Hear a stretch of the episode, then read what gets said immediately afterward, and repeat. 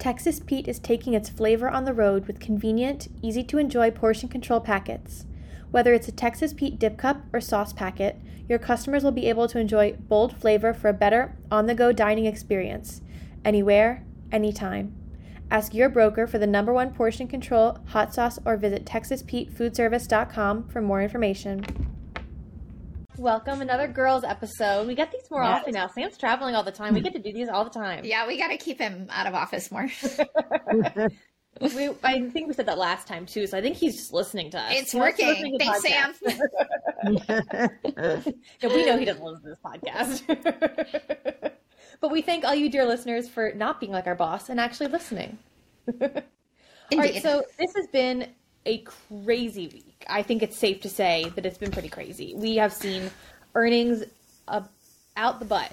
It's a lot. There's a lot of earnings. Yeah, um, to put a definition on out the butt, um, yesterday and today, today's Thursday. Yesterday and today, there were 16 earnings calls, um, or will be by the end of the day today that we will have um, listened to or checked the numbers on and reported on um, just in two days. And it's been, you know, a couple weeks of not quite this level, but a couple weeks of earnings reports already. So Yeah, and our colleague Alicia, I'm not going to point out who exactly it was, but our colleague Alicia asked one of the CEOs that reported this week uh, why they're doing this to us, why they are all reporting their earnings in the exact same two days, and the answer was to keep you guys on your toes.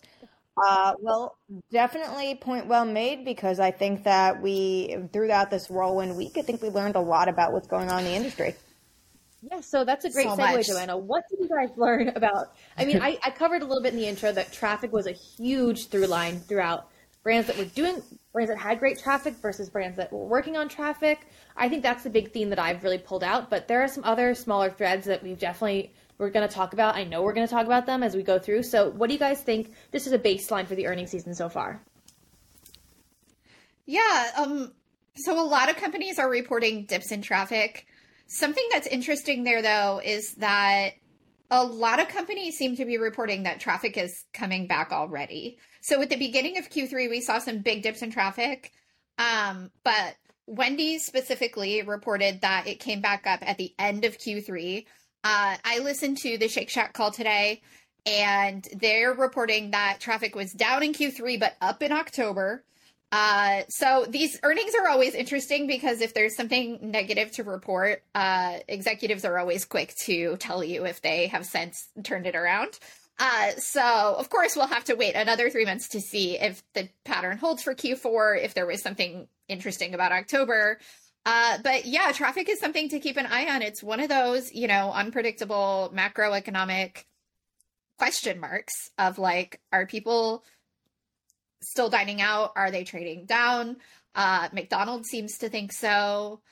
And so it's just something interesting to keep an eye on. I don't know if that was a summertime blip or something more long term that we might see coming. Well, something Alicia talked about is that McDonald's has raised prices over 10%, which is a lot for McDonald's, which is known as a value player. And so that may be a part of why they're seeing these traffic dips.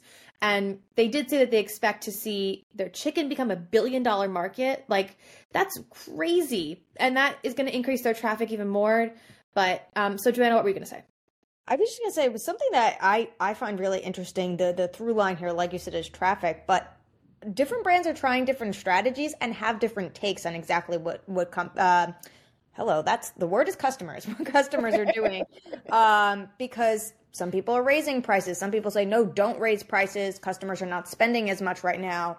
Um, you know some people are saying uh, so- some brands are saying you know their traffic is up starbucks uh, being one of those some people some brands are saying you know traffic is faltering. Uh, there is definitely that i know that brinker had actually said that again they had that boost in october if I had to guess, that Q4 October through December is is a lot easier for uh, certain brands to get a boost in traffic, especially QSR, as you have um, the the time of year a lot of people are going out to eat, and also all the fun uh, LT holiday themed Halloween and Thanksgiving and and Christmas and whatnot themed LTOs. Um, but it is just so interesting to me how different brands have different takes on exactly what customer behavior is. I think we're honestly still trying, macroeconomics aside, I think we're still trying to figure out what the customer is doing um, now, you know, three years, uh, three and a half years after the pandemic. What are, what are we doing right now?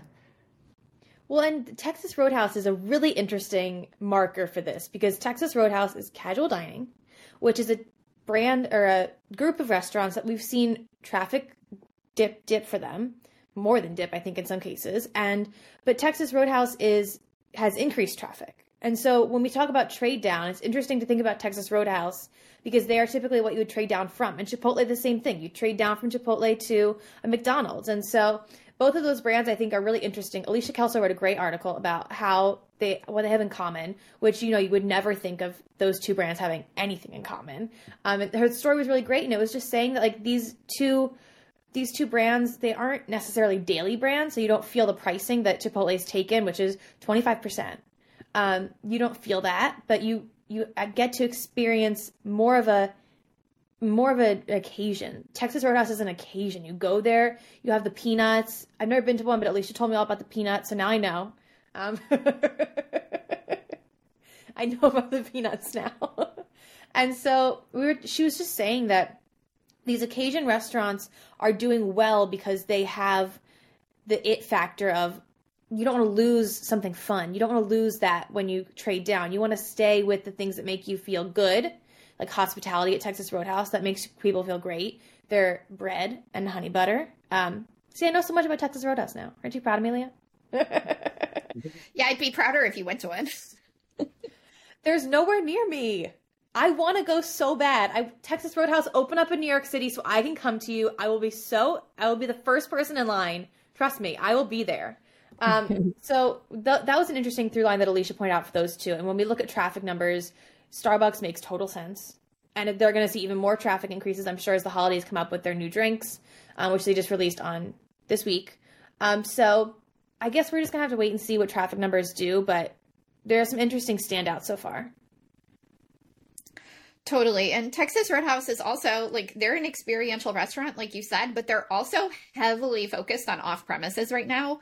They are a brand that did it right during the pandemic and have just not let up on their focus there, which is working out for them because as their customers come back and say, Hey, I want to go, like, we haven't been to Texas Roadhouse since 2019, like, let's get back in there. Uh, but they're still sending food out to customers at the same rate that they were before. Uh, but that's also, as Joanna said, another example of different brands taking different strategies because while we've got Texas Roadhouse focused on off premises, um, Shake Shack is really leaning into drive throughs. They've hinted at some new prototypes coming out in the near future. But meanwhile, you've got McDonald's, which is saying, nope, we're going to put all of our time and investment into traditional restaurant formats. And that's where they're, you know, placing all their bets. So it's another case of you know different different strategies for different restaurants and there's no right or wrong way to do it. Yeah i think that there's also a pretty wide chasm between in, in terms of different types of restaurants and the and their approach that they could take uh, between experiential restaurants like texas roadhouse uh, and other casual dining concepts versus mm, i guess more limited service. And with limited service restaurants it's really a lot about the the price um, and the value that you're getting. And um, something that Papa John's really congratulated themselves on today uh, during their earnings is that they were saying that they've been avoiding menu price increases. They're they're saying, hey, a lot of our colleagues are doing this. Um, but we we are not because we want to be able to be the go-to for families to be able to place an order and get a full meal for family four for 20 bucks, which they claim you can't do with other with drive-through type restaurants, which I'm not so sure about that, but um, uh, but the the point being is that I think that there's really a big difference in those two types of strategies, um, and they could both work. Um, and I think we'll see kind of in the long run um, which of these different types of strategies uh, to go versus to stay, uh, price increases versus price stagnation, experience versus non experience uh, will win out. I'm always curious to see, or I have been in this inflationary environment where inflation is cooling. um, are these brands going to bring their prices down or are they going to stay at this higher price point? I mean, we talked about Chipotle, um, who it, there was a survey that came out last year that said that Chipotle was 10% cheaper than its competitors. So they had room to go on pricing. So really it's only 15% higher, but everybody else has raised prices. So Chipotle in theory still has room to take price, but it doesn't I just feel like consumers must be getting tired of this. That like, but is it a case of once you ring the bell, you can't unring it? Like, I don't, I don't really know what the right answer is on that. But I'm curious to know if this is going to, if people are going to have more promos. We saw Chipotle do its national burrito, which was kind of a disaster, um, as it has been in years past. So, um, I wonder if we're going to see more promotions. But we talked about that during the last recession that there was a lot of promotions, but it didn't really help and no one really wants it seems like no one wants to do promotions anymore. It seems like they're more trouble than it's worth. The national cheeseburger day um, or month whatever it was saw mcdonald's and wendy's apps completely die. So i think that promotions are tricky with especially because you're using technology but i think they're tricky because they don't want to be known as a player who always is giving out deals. So i guess i'm kind of mixed on what i think about the pricing versus deals. I and mean, what do you guys think about that yeah, I think that uh, that's that's something we've been talking about for a long time now, months. I want to say, I don't remember when the last time I wrote about that. The um, the promotions, uh, promotions versus deals, and uh, or not taking any promotions and just focusing on everyday value. Uh, I wrote a story on that. I want to say it was like six or eight months ago. Um, and so we've been thinking about that for a long time, and it's and it's a strategy that again, this is this kind of like this chasm between these two different types of strategies. That's another one that we could put on there is um, promotions versus everyday value, and that's something that Papa John's also talked about. Um, and um, they were talking about how their competitor, their biggest competitor, i.e., Domino's, so they didn't say it by name, um, is all about promotions lately. They've been doing the fifty percent off thing. And they've just been really promotion heavy. Um, and Papa John's is saying, well, we want to just be more about the everyday value. Um, and then people can spend more on the more expensive pizzas and whatnot if they want. Um, and so these are two different, obviously two very different strategies. And I think it just really depends on your customer base, which, which one works. Yeah, a couple of thoughts. One is that I think some brands are starting to lean more into different kinds of marketing promotions. So instead of doing markdowns or value, they're leaning into celebrity partnerships and things like that. Um, not to harp on Shake Shack, but I spent like all morning listening to the call, so it's just on my mind. But they have um, an upcoming promote, or I think it launched yesterday. Their promotion um, to promote the movie Trolls. Um, and so that's something that you know the consumer doesn't get anything free out of it. You know, you have to pay for the troll shake and um, things like that, but they're expecting a certain amount of traffic increases because a lot of their units are in the same shopping centers as movie theaters. Uh, so you're taking your kids to see the Trolls movie. You have to walk past the Shake Shack. There's a giant milkshake poster in the window with their favorite character, and there you have it. Um, so that's a different kind of way that uh, restaurants can lean into marketing without necessarily taking value.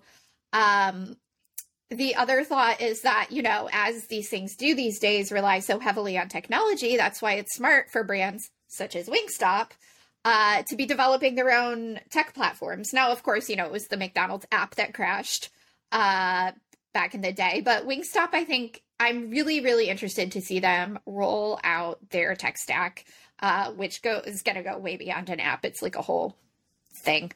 Um, I don't I don't know technology. I'm sorry. I shouldn't be talking about it, but I'm really interested to watch them roll it out, see what they do with it, and I just I have higher hopes and expectations for Wingstop's proprietary tech stack than I have for a lot of brands in the past.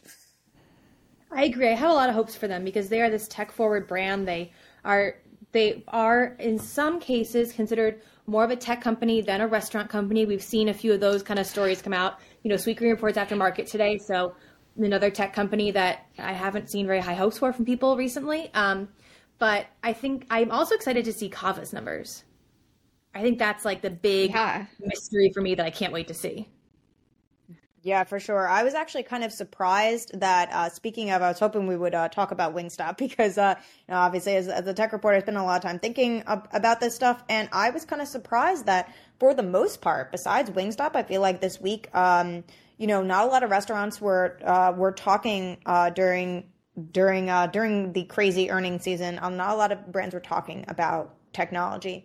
Um, in fact, it came up in the Papa John's uh, earnings call, and they just kind of breezed over it, saying, you know, yeah, we'll we'll invest more in our loyalty program, but didn't really go into detail.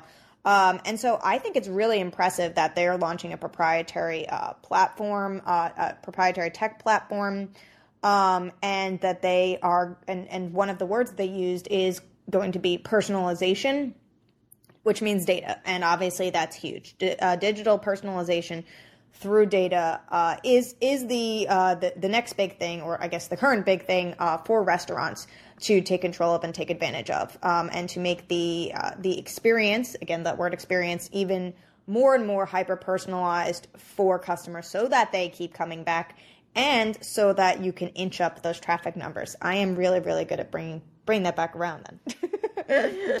so let's talk a little bit about McDonald's because you know I mentioned they're the bellwether for the industry. Alicia Kelso's talked about it a bunch that McDonald's is it when you talk about restaurant brands and finances. Like that's that's the brand you always want to follow. And they said their chicken is going to be a huge business moving forward, which we've seen plenty in the fact that all these chains have been doing chicken wars and it's not just chicken sandwiches it's the chicken wars now i mean chicken is what we've seen from gen z the most important item on the menu and boneless chicken is it and so it's I'm curious to know what you guys think about their budding chicken business, budding aka billion dollars.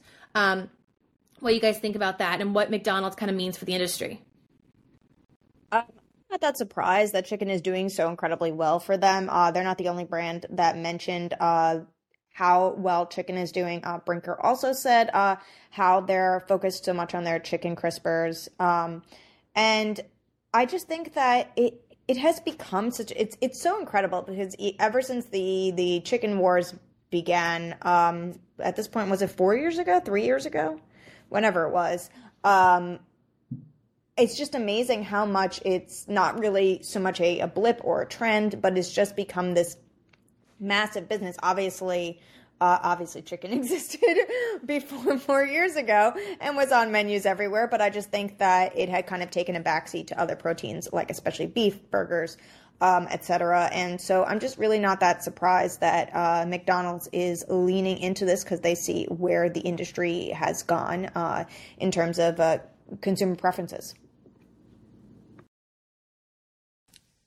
Yeah, it's fun to watch. It's kind of um like you said the the wars started in 2019. I'm putting quotes around all of those. It doesn't really feel like the best language to use, but anyway.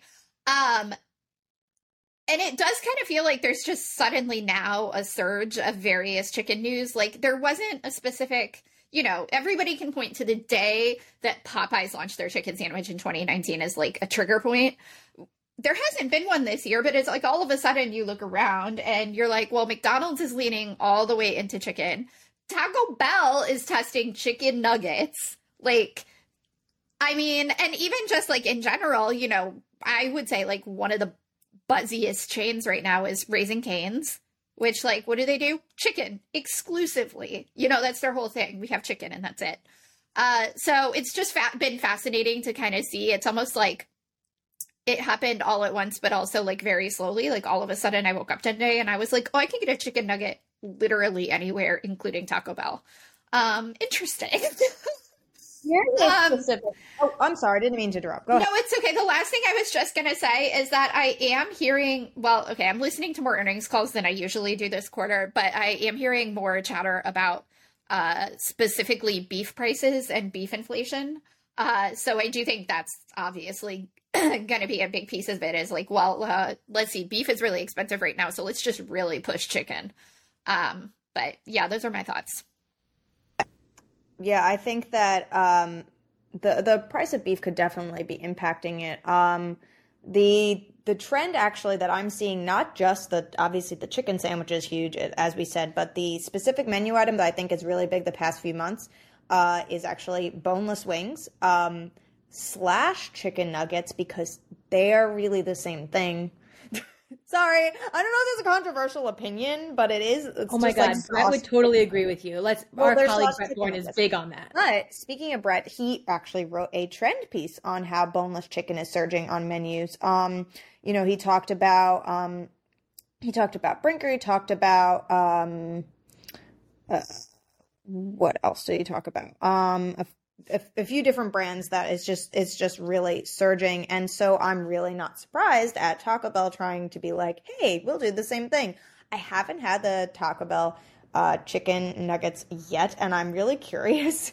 Um, but I I do think we could kind of put that all in the same kind of category because they're very similar.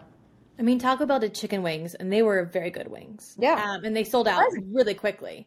So I have a feeling their nuggets are just gonna go gangbusters, just like KFC's nuggets did. KFC, you would imagine would have a nugget, but didn't for some reason, and then their nugget did gangbusters. And so I think it just shows that people really want boneless chicken, which is weird because I would have never thought that boneless chicken would have been like Gen Z's favorite thing. But for some reason, that's that's what they they're asking for it. They want it, and they're getting it at every chain. So it's obviously a big market to go into. Um, so, did you guys have any last thoughts on earnings before I let you go? No, I think that's a good note to end on. I think so too. All right. Well, thank you guys. Texas Pete is taking its flavor on the road with convenient, easy to enjoy portion control packets. Whether it's a Texas Pete dip cup or sauce packet, your customers will be able to enjoy bold flavor for a better on the go dining experience. Anywhere, anytime. Ask your broker for the number one portion control hot sauce or visit TexasPeteFoodService.com for more information. Hi, this is Alicia Kelso. I am the executive editor at Nations Restaurant News, and I am here live at Create the Experience in Palm Springs, California. And I am with Lauren Fernandez, who is the founder of Full Course. And she um, has a deep history in the restaurant industry. Lauren, thank you for coming. And I want you to sort of walk through your really impressive experience and into Full Course and what it is. Yeah, thank you so much for having me here. It was great to be on stage. I just want to give you guys a shout out for having such an incredible, diverse lineup.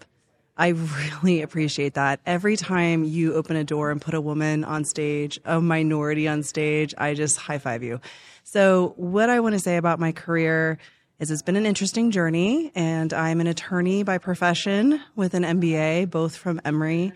And my product development background started in about 2006. And so it took me on a path to pharma land where I worked for Novartis and launched a $2 billion product across the world. Pretty cool stuff. I was very young in my career, but very quickly figured out that that doesn't happen often. So I got one shot at that, and it was probably going to be another decade before it happened again. And I was trying to figure out what next. And I got a call from someone at Focus Brands who had gone to business school with me. And she was doing licensing at the time onto consumer packaged goods. So I went I met with Russ Umphenour, the then CEO. The rest is history, so they say. I figured if I wanted to jump from pharma to food, Focus Brands was the place to do it. At the time, the talent in that room was exceptional. And we had a phenomenal time. I was there for a little over three years. And when I left, I was looking to grow professionally. And Russ, always a phenomenal mentor, said to me, You need operations experience because you're always going to get pigeonholed as a lawyer. And so I said, Yes, sir. Where do I get that? and he said, Silly, go buy a restaurant. And so I did. Um, I, with some partners, formed Origin Development Group. We ended up being multi unit franchisees of the Chicken Salad Chick system which was a phenomenal journey to be that early in the brand and really have that experience of seeing Stacy grow the company, Stacy Brown, the founder of Chicken Salad Chick at that time, and watch that brand through its early evolution was really there. Uh, our units were, I think, in sequence, like one of them was store number six. I think the last one that we opened was store number 98 wow. in their system. Yeah. So just being on that ride with them and having a front row seat and being the largest multi unit franchisee in the system at that time just really gave me such an understanding of what it takes to grow and scale, not just from the franchisor side, but also from the franchisee side. And what it took for capital, right? Employee management, all the things, the development angle. And I started to develop this thesis that early stage restaurants need the firepower and the talent that we brought to the brands at Focus, but they needed them earlier. So things like understanding scale of product, how to manufacture to create efficiencies and scale, what kinds of development are appropriate early, why not non traditional, right? And it, it was kind of gnawing at the back of me and eventually became the genesis of full course, which is where we are today. Sure. Yeah. Sure. So I started full course. I actually incubated it in 2019 in stealth mode. We officially launched it in 2020 and we became very quickly focused on people and education. We really felt like that was an important place to start given everything that was going on with the pandemic. How can I teach, coach, and train all of these independent restaurateurs how to add product and get it out the door quickly? It was sort of where my head was at but it became the the really like I think the heart of the company, if you will, was this focus on people closing the education gap and making sure that was always our focus. But of course, we invest in the space, and so we have a fund that we raise, or constantly raising capital to deploy in the space, particularly with a focus on brands that are culturally representative, owned by women, veterans, whatever. We really want to make sure we're leveling the playing field and everyone has an equal opportunity to access that capital. But we're also operators. We get in there and we work these brands with the founders and next to them as a minority partner. We don't take over their business. And we focus on developing for them, right? Like adding all those channels to the business yeah. that we are used to doing those strategies from Focus, from other brands that we've worked for. So great. Um, that is certainly a unique experience. And I think that's why so many people are just pouring into what you say here. We obviously, the, the impetus behind Create is to um, help educate these emerging operators. So they want to know what you're saying, especially on that finance piece, because a lot of these folks they start concepts, you know, because they are foodies. Um, you know, and they have the service uh, component. You know, I've talked to several people who don't know how to read a P&L. You know, th- those are challenges. And securing finances, you know, people get into the restaurant industry be- because they want they want to be on the food side. So Tell walk me through some piece of pieces of advice on how small concepts and emerging concepts can and maybe should secure financing, you know, for that growth component. I think the first thing to understand is that financing or capital, let's call it, can come in many forms. And at its top level, it can be equity where you give up points in the company. It can be debt where you pay to borrow that money, just like a loan, or it can be grants or gifts, right? Those are really three main categories.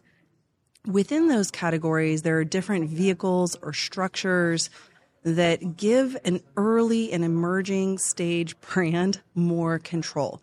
I think the biggest danger to these emerging brands is that their lack of access to capital in the traditional formats, and I'm using air quotes here, like a bank, right, uh, really hamper their ability to grow. And the business often may even fail because it's undercapitalized. And so having them understand look, there are a million different ways that you can go and raise that capital and in those earlier stages, it's probably safer to stick with debt as long as you can service the debt. And to give up equity early is usually highly problematic because you've got those people around your table now, potentially indefinitely. And once you give up a slice of equity, it's gone forever. You can't, in theory, resell that, right? And if you sell it at too low a price too early, you're in danger of not having that to A, maintain control of the company, B, sell at a price later that's higher. And C, with the wrong partners. I see a lot of C. I see a lot of people taking money from the wrong people too early. And I think if you can swing it, structured debt options, whether it's a friends and family raise or it's crowdsourcing that debt, you know, um, there's some creative vehicles out there around your own assets that are fairly low risk. So, like one example would be borrowing against your 401k or your life, your whole life insurance policy, which most people don't understand, but that doesn't actually show up on your credit report. Mm-hmm. So I really want to encourage people to know the entire spectrum of capital options out there, to really evaluate them pretty continually on risk versus reward to them, and put together a blended strategy that really like gets them over those those finish lines. Uh, it, it, intrigues me that you say you hear far too often that people have the, the wrong partners. Oh, yeah. H- how do you how do you look for red flags there? I mean, you take them for a drink and then decide that you're not compatible, or Okay, so I will start with something my dad always said to me, which is know thyself. So I think this sounds a little counterintuitive, but it's actually really brilliant. You have to know your strengths and weaknesses. And if you are not real about that and you put someone around your table that thinks that they're helping you, but they're stepping over your strengths, I don't think that that's additive. If you can find value add investors, fabulous, get them. And in those cases, I think some equity or some upside profit sharing is a great way to go. And again, people have to think creatively about this. Maybe you bring them to the table and it's a convertible debt note that switches to equity later. Maybe you bring them to the table and it's debt, but they have profit sharing at a certain level of participation. However, they don't actually have equity points in the company. There are so many shades of gray in the way you can structure this, and you just got to get creative. But I think being clear about who you are as a founder, being clear about what it is you need, will help you shift out of kind of taking the easy carrot that's in front of you. And I think a lot of people often just jump at that first offer, and it's not the right thing to do. Sure. Um, the macro environment. I I'm tasked with writing about this, and it's the weirdest. I mean, I've been covering this industry for 12 years, and I don't know how to articulate what is happening now. The consumer seems strong still, and you know, we had some bank issues a couple months ago, and I mean, eh, how do you manage that as an emerging operator? Um, you know, all of the disparate information and the disparate macro conditions that are happening, and where does the banking crisis, there's my air quotes because it seemed real short lived, but I don't know enough, obviously. How does that fit in? Where are we now? I think that we, in recent history, a la 1919, have not really had a good example of what a global pandemic does to economies. Certainly not in first world economies, right, where we're sitting in the US. Now, that said, what has happened is many major banks pulled back on big lending deals because they didn't want to underwrite huge M&A transactions in our space not knowing where the interest rates were going to land. And similarly, lots of private equities are just sitting on powder kegged capital waiting to do it because they don't want to write 100% equity checks where they're paying all cash for a deal most private equity groups are heavily leveraged when they do their deals, either before part of the deal structure or after, right? It's just kind of how it works. Now, the reality is, pretty big deal just came down the pike with Subway. And um, as a veteran, about- I heard about that. You heard about that? Yeah. in my own backyard, nonetheless, it's Roark Capital where, you know, I used to work. And so, you know, in, in theory, to me, I thought that was great because it kind of heralded, okay, M&A is loosening up. Here it comes. Expect a crescendo. Because here's what's going on. Many brands have deals out there packaged and ready to go, whether it's for financing, it's for some kind of partial liquidity event, it's for a full transaction, whatever. And those deals are sitting there waiting to be done. So I think we have started to see the beginnings of the bigger banks loosening up on their lending, getting comfortable that we are where we are. It's unlikely the interest rates are going to do too many more crazy, crazy things because we've got an election cycle coming up. We all know to read between the lines there. And I think will what will happen is that lending loosening at the top will signal strength and confidence in the sector of restaurants generally, which will then trickle down to regional banks, which will then trickle down to state and community banks, right? And so I think that we will see emerging restaurateurs benefit from that, but certainly not for another six to eight months. Okay. I think it's going to take us a minute to see the kind of effects of that play out. And I'm kind of basing that on the thesis that we're going to see some more M&A activity at the top. I appreciate the optimism, and I think after what the what this industry has been through, six to eight months doesn't seem like a long time. Well, right, but people got to eat. People gotta eat. And, and as an investor, let's go back and look from like 06 to 09. We were crying into our Wheaties over 3% comp growth year over year. And I remember sitting around the table at Focus and being like, that seems pretty good to me. like, and someone explaining to me, like, no, that's just natural growth, like the population growing, people eating more. Literally, like, that's flat. I was like, oh, cool, right? Yeah. And they were like, no, not cool. I'm like, no, no, but that's that's better than most industries. And so to me, I've always loved banking on the fact that people have to eat. And I particularly love fast casual because it's in the middle. It's not QSR. When people have inflationary pressures on their wallet, they tend to stay in the lane of fast casual or trade down from finer dining. And we like it. I mean, most of the outlooks on that segment for the next five years have the growth year over year at an adjusted CAGR of 9 to 13% as a segment. So I think that's reflecting consumer behavior generally, but also some macroeconomic pressures. Oh, so you're bullish on fast casual. Oh, absolutely. That is my lane for investing. I love it. What about casual? Because we've seen that that space really fascinates me right now because we've we're seeing like Olive Garden just killing it right now, and then It's we're seeing renaissance. significant retrenchment in in traffic elsewhere. Mm-hmm. You know, Texas Roadhouse is anomalous in general, but it just seems all over the map. So, what are your you know general opinions about how consumers are uh, using the casual dining space, or is it brand by brand? You know, I do think it's a little bit brand by brand. I think that that's a fair way of putting it. However, I do think that we've reprogrammed about 20 years of consumer behavior in about two and a half years of a pandemic. Fair. So suddenly, the service proposition is an all or nothing kind of thing, which is so fascinating to me. I think in the mind of a consumer, they're like, I'm either going to go pay for great service at a full service restaurant and I'm going to ding you if you mess it up, or I'm going to accept that there's some hybrid of an iPad I'm going to have to order on, a QR code at a table, and I might get help if I, you know, shout loud enough. And I'm not trying to be glib here, but rather just to say we had such a polarization of available labor and service that was available to customers that I think we reset expectations. And so now when you roll up into a casual dining environment and they nail it on the service, you look like a rock star. And I'm here for that, right? So I, I think we this polarization to the tablet era, the self-serve era, the limited labor model that everyone kind of had to adopt really changed the way consumers started thinking about service. And I would love for there to be an iteration of casual where you can choose the level of service. So let's say you walk up into a restaurant, you can self serve all the way through and pay a little bit less, or you can walk in and get, you know, some hybrid version of table service paying an extra couple bucks.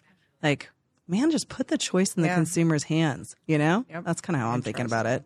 Interesting. All right, final question, um, and I'm going to tie it up uh, with something we talked about in the beginning when you were providing an overview about, um, you know, full course. Uh, The diversity, women in food service, all that stuff is very important to me personally, um, to the team at NRN. And I, I just want to sort of understand why it is a priority for full course and the challenges that exist uh, with you know minority operators with you know and why that has has been something that you are focused on So many reasons. It took me a really long time to confront this problem and think of the right solution, which is really what full course is. And I remember sitting next to my husband in 2019, and, and, and I've told this story a couple times, but it, it was really a profound moment because he'd heard me complain about some of the things I'd experienced as a woman. He'd seen it, he understood it, and always had a ton of empathy, but doesn't ever take excuses from me either. And we were sitting down and he's we were talking through the solutions, which eventually became the foundation for full course. And I said, I just don't know that I can do this without raising my own capital, like without being in control of how we deploy that capital. Because private equity is notoriously white and male, as is most, most of finance. And I was really wary to trust that mission of making more seats at the table available to the underrepresented founder, women, minorities, immigrants, single parents, veterans, you name it. to just anyone. And I really felt like it had to be a complete solution. And, and I was struggling with that because that, that was a stretch for me. That was a big step outside of my comfort zone. And he looked at me and he said, if you don't do it, nobody will. And you, you, mic drop, right? I, I, I was like, oh man, here we go. And so we started financially modeling the company, what it would look like to be investors. What did fair and equitable investment look like? Now, look, I really genuinely believe, as the daughter of an immigrant, I'm first generation Cuban American. I have always been in very male dominated industries. And I'm down with the fact that I have just worked four times harder for everything in my career and I make no apologies for that. And I don't want a tiny violin either. And here's the thing I recognize that hustle and I will bank it every day of the week and twice on Sunday. And statistically, if you look at minority owned businesses, they consistently outperform their white counterparts. You look at what happens on the finance side, they are half as likely to get funded by a bank, whether it's a fear of rejection or an outright bias.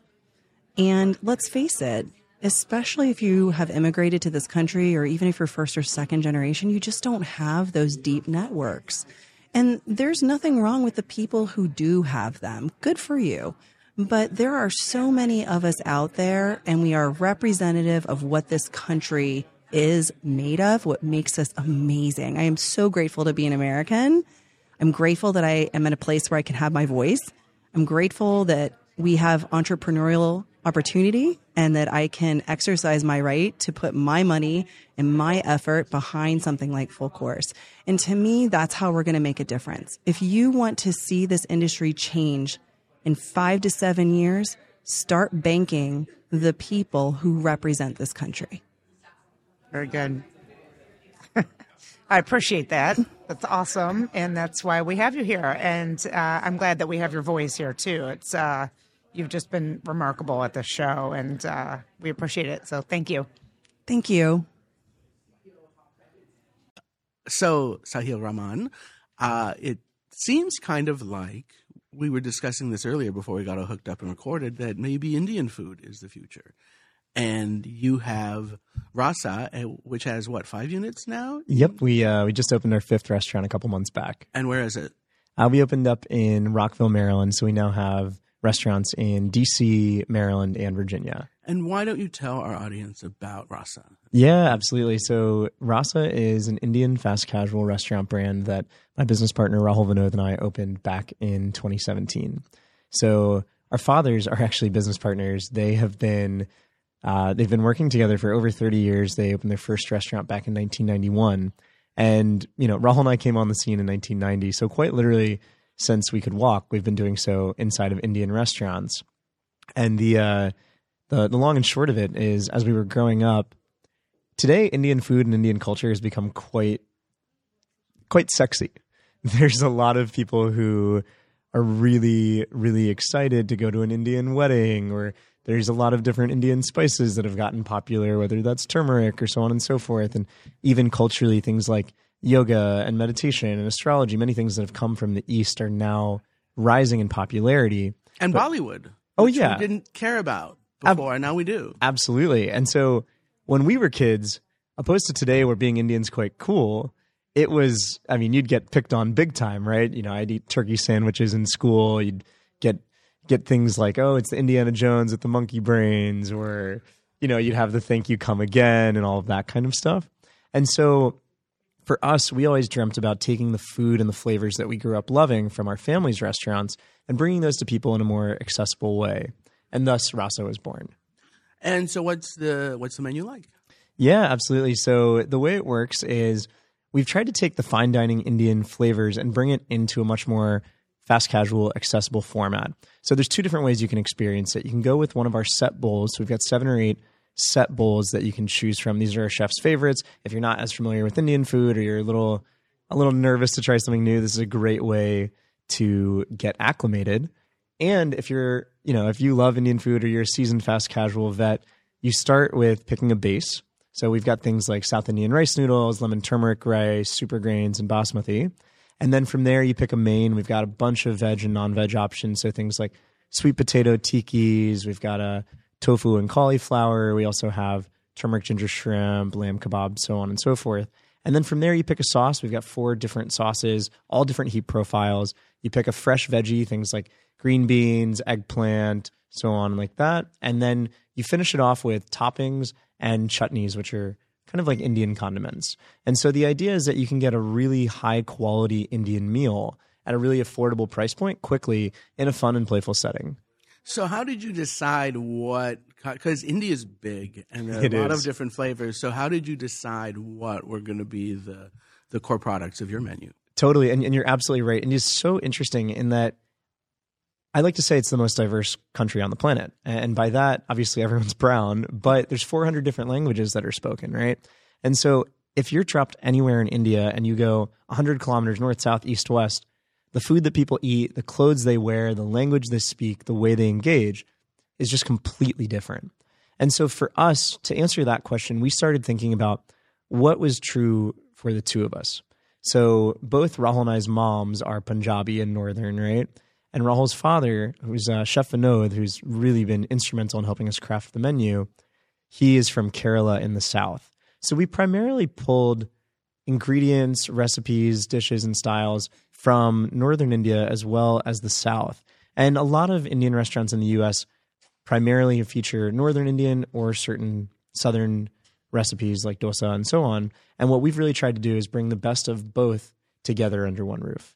Did you try to do that in a way that they all go together well? Because this can be a challenge of non Chipotle fast casual food that you have different flavors, and sometimes when you put them together, you have chaos. You are absolutely correct. So before we opened, we spent so much time going through the menu item by item by item. And you know, there's certain things which we absolutely love and think are so delicious and recognize that if someone's not well seasoned with Indian cuisine or well versed with it, that you know, if you add that that dish in, it's gonna it's not gonna go well with some of the other items. So it was a pretty extensive process of actually figuring out not only what tastes delicious, but how do you how do you make it in a way that people can't really mess it up too much. And and some of that of course is the team and teaching the team and training and so on and so forth, but the other part of it is really thinking about what ingredients pair well together.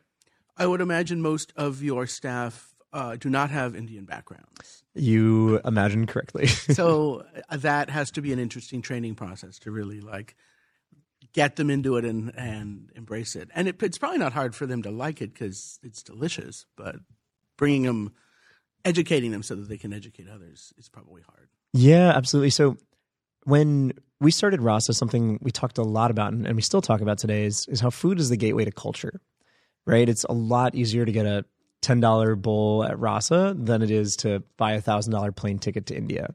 And so we have thought a lot about how might we use our brand, our food, our physical space as a way to introduce people to a new cuisine and a new culture. And for us, that actually starts with our teams. And when we bring people in, you know, we go through each different menu item.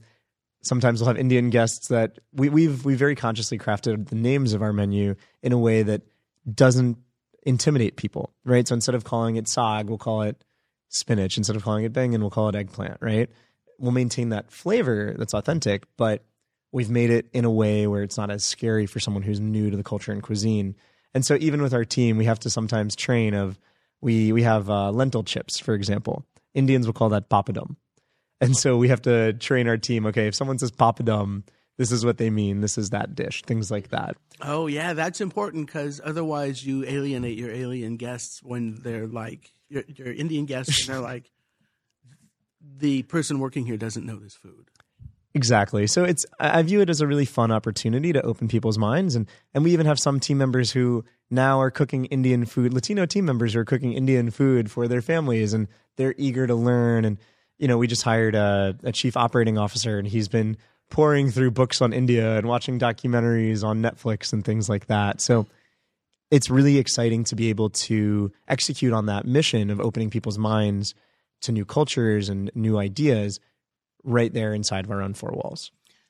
Does it take very long to train your customers about how to how to engage with a rasa? Uh, yeah, I mean, I think it's a complex answer. It's a yes and, and it really depends on who the customer is.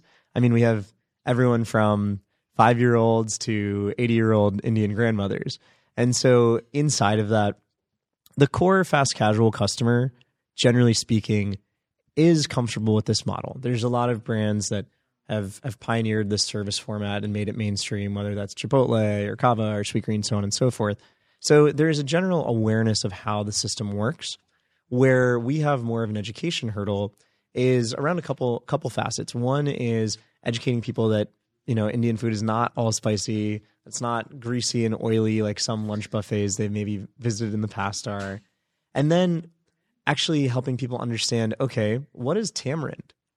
Right? Like what does that taste like? What is kokum? What are some of these ingredients that are new that people haven't tasted before? And so it is it's an answer that really depends based on who the guest is. Well, and you're all in the in the DC area, and that is an area that's had good Indian food for a long time, actually. But of course, that doesn't mean that your customers have had it just because it's avail- available. There's also great Ethiopian food in India that some people like, and others don't have never had it. Totally, and it's it's so interesting, especially as we've moved out more into the suburbs. We've opened in uh, Fairfax, Virginia, and Rockville, Maryland, and inside of that, we're seeing a lot of people our parents' age who have grown up eating Indian food, loving Indian food of the culture, who are coming in and they're just so overjoyed and they're they're almost shook of oh my gosh, this is our culture shared in this way. We have the opportunity to pick and choose. We've never we've always wondered when would this when would this arrive, and now it's here. One and those of us who are food writing trend watcher types have been waiting for Indian food to sort of cross over into the mainstream for a long time. And have, since I started in this job 24 years ago, people have been saying Indian food's going to be the next one. Right. And then Korean came along mm-hmm. and so many others sort of leapfrogged over that. And now the last three restaurants I went to in New York City were Indian and, you know, sort of high profile, cool, fun Indian restaurants. Yeah, absolutely. And, you know, now, you know, corporate uh, companies that used to only have events in like steakhouses are having them in Indian restaurants. So, Mm-hmm, do you do you think finally Indian food's time has come in the United States? Yeah, I do. I I really do. And it feels like we're on the tipping point in this moment. I mean, you look at a brand even like a Velvet Taco, they've got chicken tikka tacos. And you start to see the grocery store and the way that the aisle in the grocery store continues to expand year over year over year. And when we look at it, we feel as though Indian culture has made such massive inroads into the United States from film, from music. I mean, if you look at corporate America, the CEO of PepsiCo, of Starbucks, of Microsoft, you name it, there are so many Indian leaders, and our culture's had so much more influence of late. And the one area that has just been catching up to that has been the food. You know, there's still to date no regional or national brand that has really become a household name in Indian cuisine. And so as we look at it, we feel that today the consumer is not only open to Indian food, but they love it and they're looking for more options. And we're excited to to be a part of that movement. That's exciting. When and some of the maybe older trendy Asian flavors like and cuisines like Korean and Thai do not have uh, national or Vietnamese don't have a sort of a single national uh, champion. So so much runway for you guys. Yeah, we uh, we believe so too. I think it's such a it's such an exciting moment. I mean, it, it feels like our food is is finally ready to arrive in this country and make a big impact, and we uh, we're we're honored to to be able to do so. What does it feel like to be cool instead of like not cool? Oh, you know, I I was just talking to someone about this yesterday. When we were kids, it was like the opposite of cool. You know, people were making funny accents to you and you know, girls wouldn't talk to you because you were Indian or whatever that might be. And today, it's almost like everyone's trying to go to an Indian wedding and it's it's been really fascinating to to witness a culture go from a perceived negative to such a dramatically perceived positive. And uh, yeah, it feels good. really grateful that um, our country, at least in, in some parts of it, is is really choosing to open its mind to to embrace new possibilities. Why, why do you think that happened? Is it like movies like Bend It Like Beckham, which is a quite old movie? Oh, it's a great stuff like movie. I love it. So good. And there's a lot of food in it. Yes, so I, I think it's a it's a multitude of factors. I mean, we were talking about it earlier. Yoga's roots in the country, India as a country as a whole, is now having a moment. It was often, you know, I know I know we don't use this term anymore, but it was often viewed as like a third world country, right? Like you had that Indiana Jones movie where they've got monkey brains on the plate, and today you're now having President Biden greeting the Indian prime minister for official state dinner. And I think it's a reflection of India's rising status as a country globally. And that's been mirrored by the rise of Indians in American culture.